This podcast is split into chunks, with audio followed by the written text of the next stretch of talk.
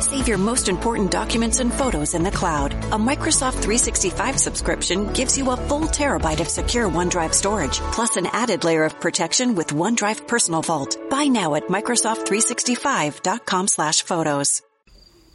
Benvenuti a un nuovo podcast delle ragazze per bene. Oggi vi racconteremo come ci è sembrato il libro L'ombra del vento di Carlos Ruiz Zafón. Sono venuta a conoscenza di questo libro alla morte prematura dell'autore. Spagnolo, nato a Barcellona, Carlos Ruiz Zafón ha lasciato una serie di quattro libri, o tetralogia, intitolata Il cimitero dei libri dimenticati, e quella dell'ombra del vento è il primo libro della serie. Mi sono detta che sarebbe stato un ottimo inizio per conoscere un nuovo autore e vedere se valeva la pena addentrarsi in una nuova tetralogia, fresca l'anno scorso di aver letto quella della Ferrante. Il protagonista del libro è Daniel, figlio di un modesto libraio di Barcellona. E insieme a Daniel, un'altra dei protagonisti del libro, sarà proprio la città.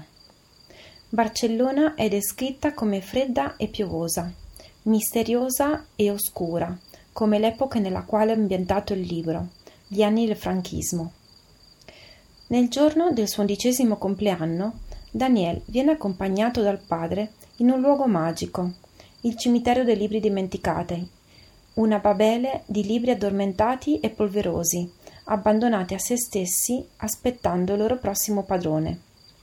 È qui che Daniel sceglie per caso, anche se sappiamo benissimo che nei romanzi che piacciono a noi ragazze per bene il caso non esiste, sceglie dunque per caso un libro intitolato L'ombra del vento, di un tale Julian Carax.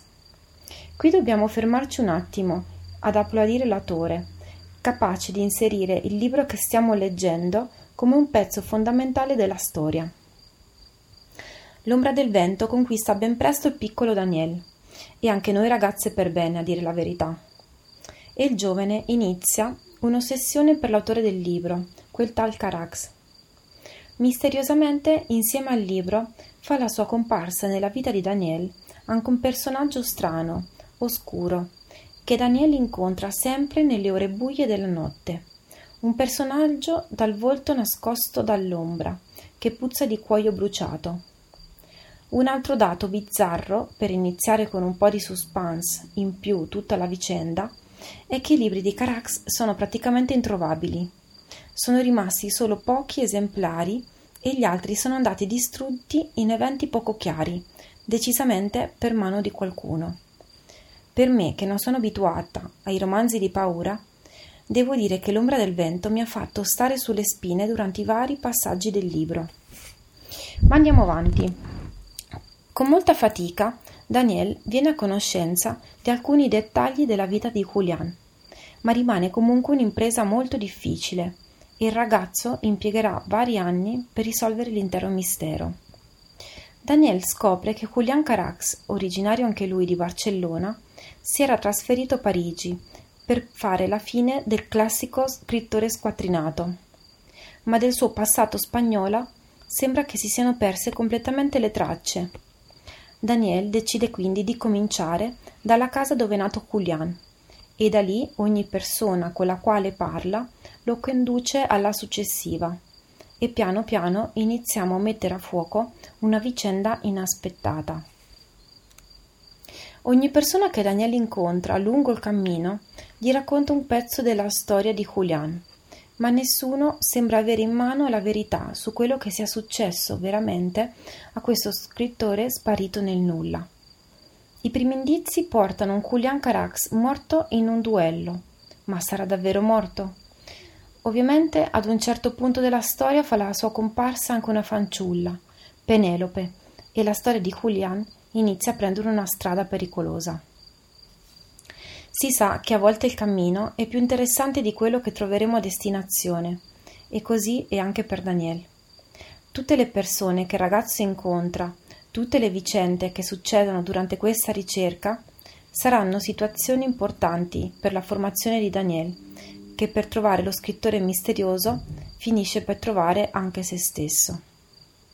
Come ogni buon protagonista che si rispetti, anche Daniel ha un suo aiutante, il formidabile Fermin, un ex vagabondo ed oppositore politico che è un personaggio spassosissimo, dall'appetito insaziabile, dai commenti piccanti e dal cuore d'oro.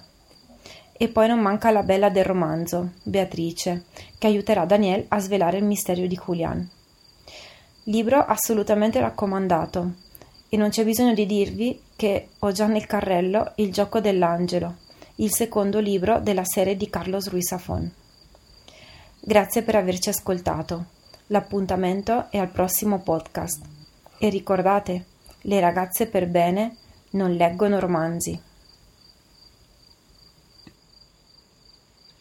We begin today's meditation with a few sipping exercises to remind us a little treat can go a long way.